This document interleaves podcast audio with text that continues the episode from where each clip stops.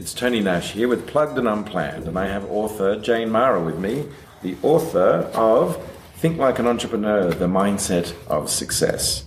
And I have her brand new book in my hand, uh, an author of another book called Intuition on Demand. This is our second session, and welcome back, Jane. Thank you.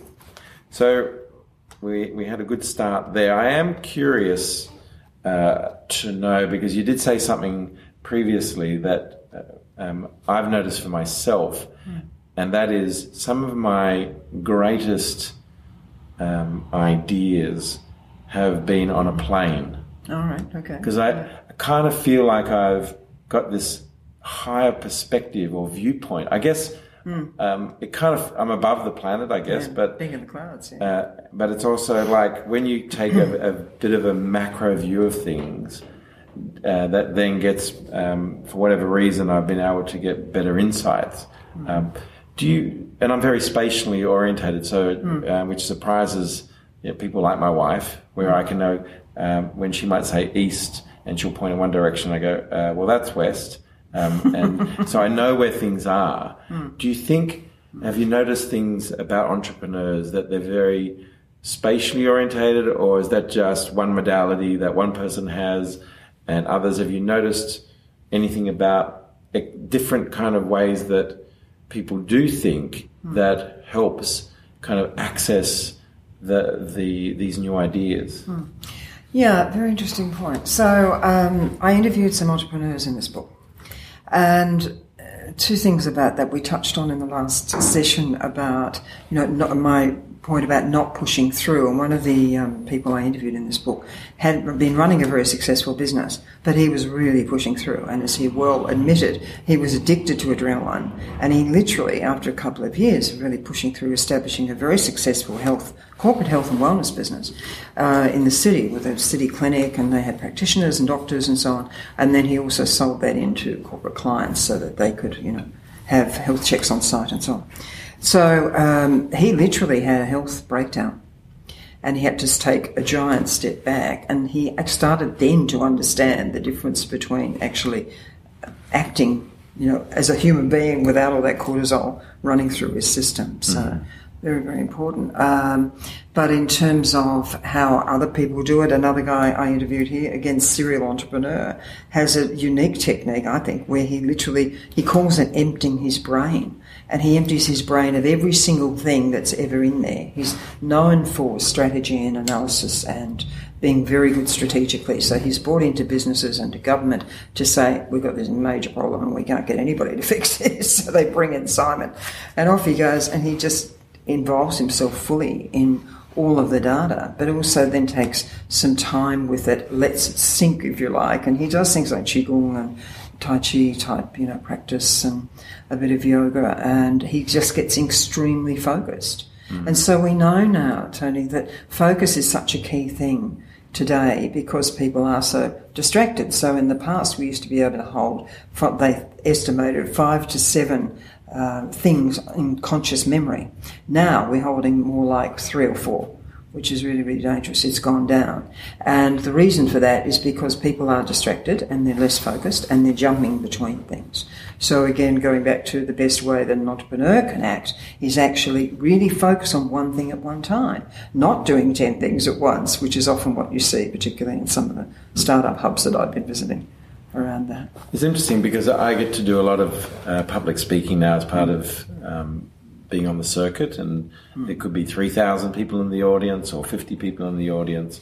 And I do share um, because they want to, obviously they know about the Booktopia story, mm. yeah. build a very large company off, off a $10 note. It's very uncommon. Mm. And I guess it's what a lot of entrepreneurs are planning for their own execution of their ideas. Yeah. But I do share with them my credentials, of which mm. I got 56% in my HSC. I went to university where I mastered in Space Invaders and snooker.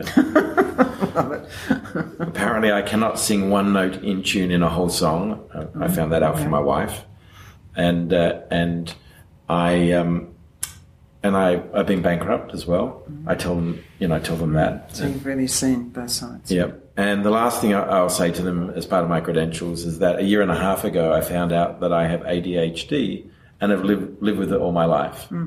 And so I'm on Ritalin now, and it helps me to to focus. Hmm. Is there? I'm curious because I believe ADHD is actually a, a superpower It can be for some people. because it gives me the ability to. The thing about ADHD is is that is that you really focus on what you want to do, hmm. and you don't do the things that you don't want to do. So when I went and saw the psychiatrist for the first time, hmm. um, and I and and he asked me about Booktopia. We asked me about my life, you know, what I've hmm. done and travel and sport and all these things, and Booktopia and its huge success. And he says, "There's no way you have ADHD. I mean, it's impossible, right?" I think it's helped you, Tony. right? And he, he goes, he, and he said to me, I mean, think, look at it, you accomplished so much. He said, but before I make my final decision, could I have your wife come in? I just would like to have a chat with her. So mm. Kath came in with me and we sat down and after 20 minutes of talking to her, he looks at me and says, you definitely have ADHD. Because with ADHD, it's you do what you want to do and you don't like doing what you don't want to do. So in terms of running a company and running a business, which is your passion and what you want to do, um, is there and are there certain types of um, mental health conditions that you have had a chance to observe or notice, or maybe because at the level that you're operating operating at, you don't get to see that too often.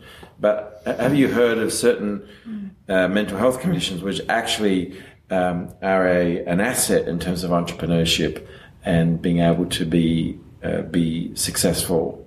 Because it's interesting when I do my public speaking, the one thing after I mean, people come up and say thank you and all those kind of things, but the one thing I hear the most of is around their mental health issues that they're dealing with or that their family are dealing with or their partner or their friends are dealing with. It's so when I share that, uh, it's obviously much more prevalent than people think, and they and by opening up and sharing with others, and then all of a sudden it makes it commonplace. Um, but beyond that, I think I'm curious to know um, from your perspective because you're meeting a lot more people than I am. Do you see that at all? Do you see any certain conditions? I found some research some years ago that said there was a linkage between ADHD and intuition. Oh, is that right? So, but that hasn't been delved into in a great deal of depth, so that we do know, and this is the other thing for you too, Tony, CEOs, the more you climb up the ladder, according to the academic research, um, use more and more of their intuition. Right. So that's not necessarily a bad thing. But um, in terms of mental health aspects, there has been some a recent study done by KPMG in Australia about um, founders' health because it's a, a major worry because something like 57% of them have stated mental health issues. This was quite a, um, a small sample, like less than 100 done in the last uh, couple of years around startups. And, you know, the working through obviously isn't serving people. Um, 75% had expressed at, different times a level of depression and anxiety. So, yeah, I mean, okay, the general population has quite a high level of anxiety stated concerns as well.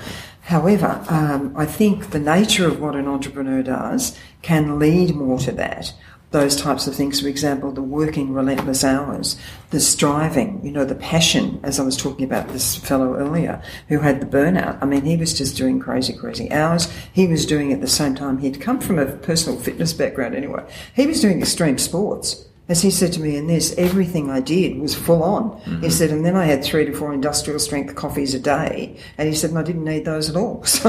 So, so that was sort of how he went into mm. the decline. It was only when he got to the decline.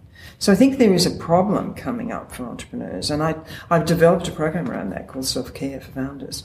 Oh, Deliberately, right? yeah, Okay. deliberately around that to say this is what you can do. Having said that, I've also worked a lot with corporate clients, and one of the best things that I do with them at first is I might say, um, "That's just time you're breathing. How you know how many breaths are you taking in a minute?" And you'd be surprised because half of them are hyperventilating. Is that right? That's interesting. I had a guy who was a champion swimmer, less than tw- less than thirty at the time, and that's what he was doing. Is that right? Yeah. Hmm. See, for me, um, not that everyone has mental health issues, but everyone has mental health. So we've all got brains. We're always thinking. So therefore, there's there's um, there's always something going on in the head. Sure. Um, That's that, but trying to turn that off and knowing what's healthy about turning that off Mm. and when to stop.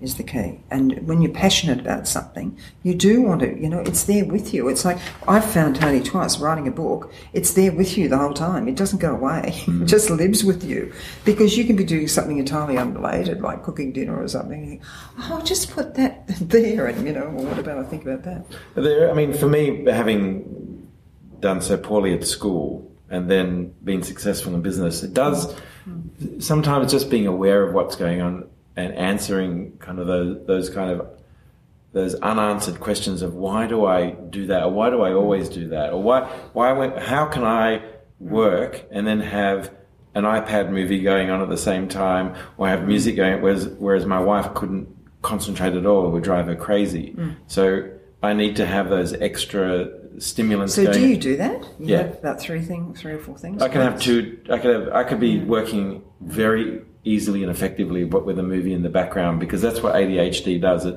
um, there's a there's your brain is is is very active, and um, uh, and I I recently have taken up doing crosswords just before I go to sleep Oh, I'd be telling you the opposite. because it settles my brain. Really? I'm focusing on one thing, clues, one and then I notice I'm getting really tired, and I put I put the you know I put the down, turn off the light, and I'm asleep.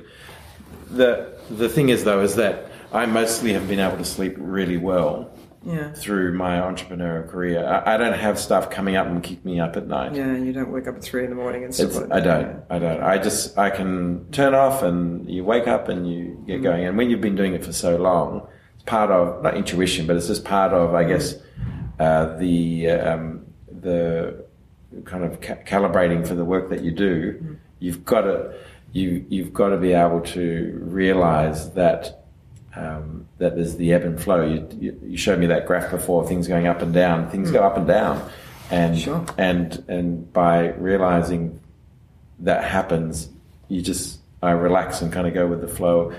Sometimes things work in your favor, sometimes things don't. But don't swim against the tide because um, it's it's no there's no point. You just surrender to what's going on for you at that moment. I wanted to ask you a question about something you said earlier. Where do you get your best ideas aside from being on in the plane because you're not there the whole time? Um, I would say um, um, it's I'm a I'm a discover like I, I feel like I'm an explorer. Yeah.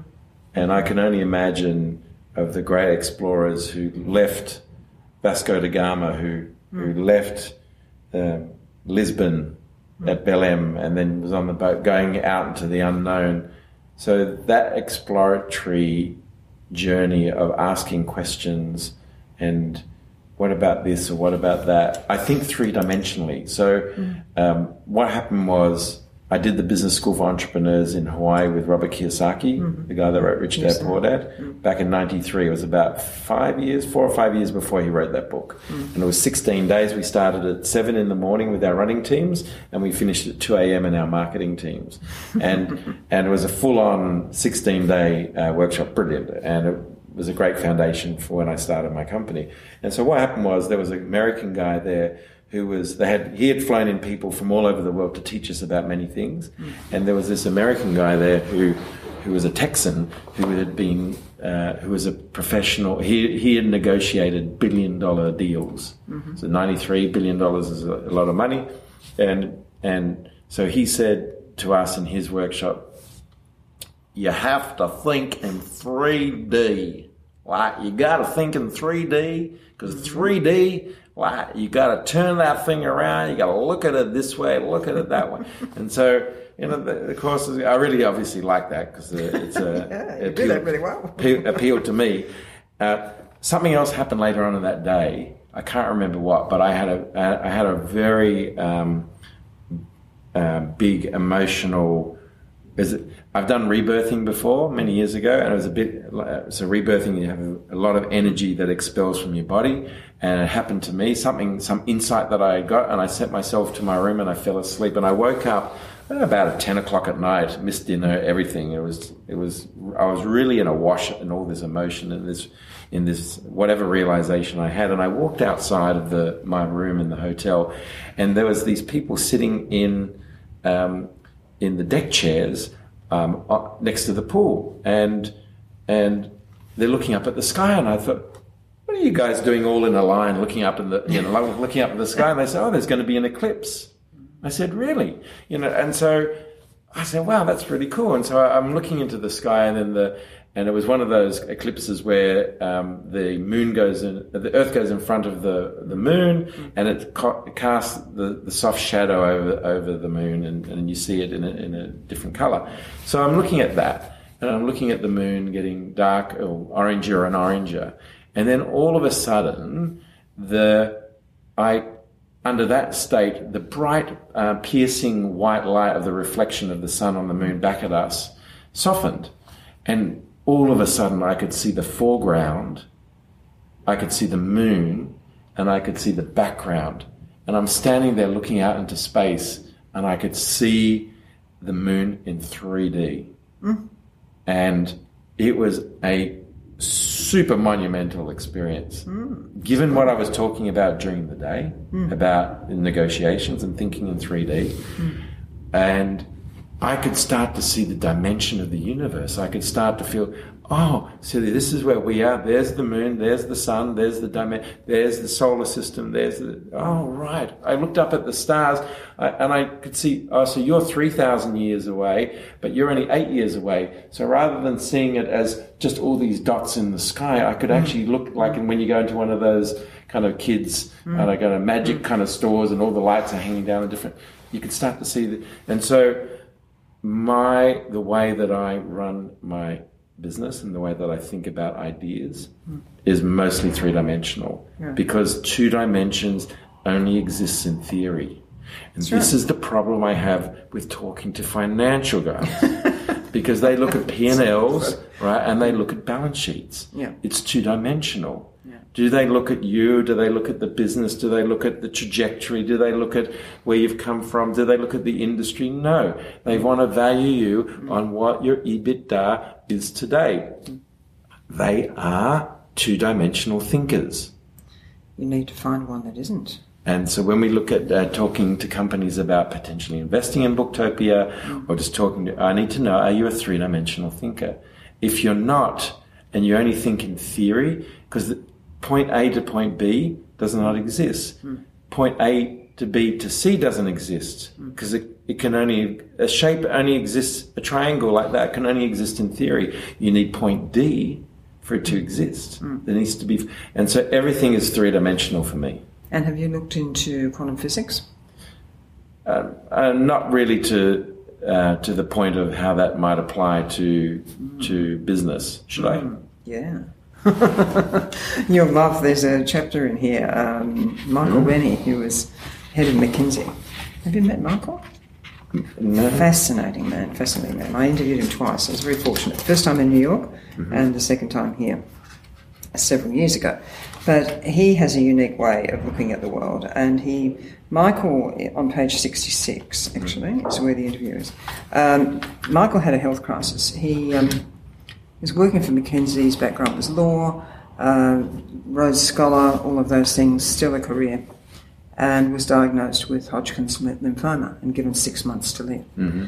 And he did a lot of work with some other practitioners, then called, if you like, let's say complementary practitioners, um, like Ian Gawler in Melbourne, and so on. And so he learnt to meditate, he learnt visualization, he learnt a lot of about himself. He did some personal transformation work, deep, deep work. Mm-hmm. Now, he, in his office, he has this little um, photo of what the specialist had written about his white cell count at the start of his treatment and what happened by the end of his treatment. So he's still very alive today, and he um, the white cell count decreased in, in, such a way that was extraordinary. So he, um, uh, you know, was able to heal himself fully within that six month period. Not just with complementary therapies, I have to say. He also had chemo, but he had a way of actually visualizing that chemo as flushing out the cancer and, and dealing with that. So he's an extraordinary man. My point about all that is that after that he went back to McKinsey and he developed a program, a culture change program for organisations. And he did that around the world. And he did that using a lot of the personal learnings and transformation techniques that he'd um, been through, you know, in his own journey. So very fascinating stuff. And how so? How does quantum or what? So where all that comes in, so so he delved into quantum theory as well, and so he found a way to develop a program that was a mixture of. Um, and reminded me when you were talking about your finance guy, the the traditional, if you like, analysis type things that corporates need, as well as then putting in some other transformative techniques. But in this particular interview, he has a way of looking at um, before he does anything, before he works, before he writes a report. So he says the first thing he does is go to a quiet space. You have to get out of active beta mind into a quieter mind, the beta being the high level brainwave pattern. And when you get into that quiet space, he sits there and allows a process of what he allows freewheeling, if you like, without any need for concentration.